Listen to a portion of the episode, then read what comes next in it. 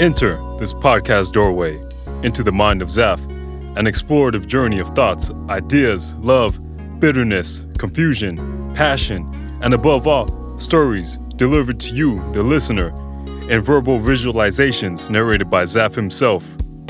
This is the Five Minute Mind with Zaf. Chapel Hill, North Carolina used to throw this cool food festival called Terra Vita. I was fortunate enough to be able to attend one back in 2018 and 2019. Sadly, and unfortunately, 2019 was the last year the festival was hosted, but also kind of worked out because the following year would have been in the middle of COVID. When I attended it back in 2018, I was having a blast with my brother and my friends.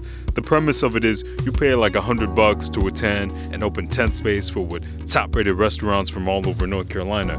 Each restaurant has a section where they serve one or two of their specialty items out of all the other restaurants, and you just go around and help yourself, no limitations.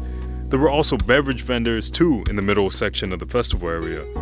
Mind you, most people there are interested in the wine and alcoholic beverages, so very little people were interested in the sober drinks. There was this Indian guy with his wife serving local kombucha, and I really liked his brand, I had it before. But man, was this guy stingy, serving me his kombucha in a small sample container while I could see multiple bottles sitting in buckets of ice.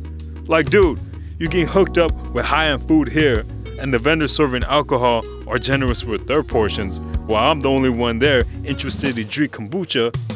Like, hook another brown brother up. Stingy ass Indian dude.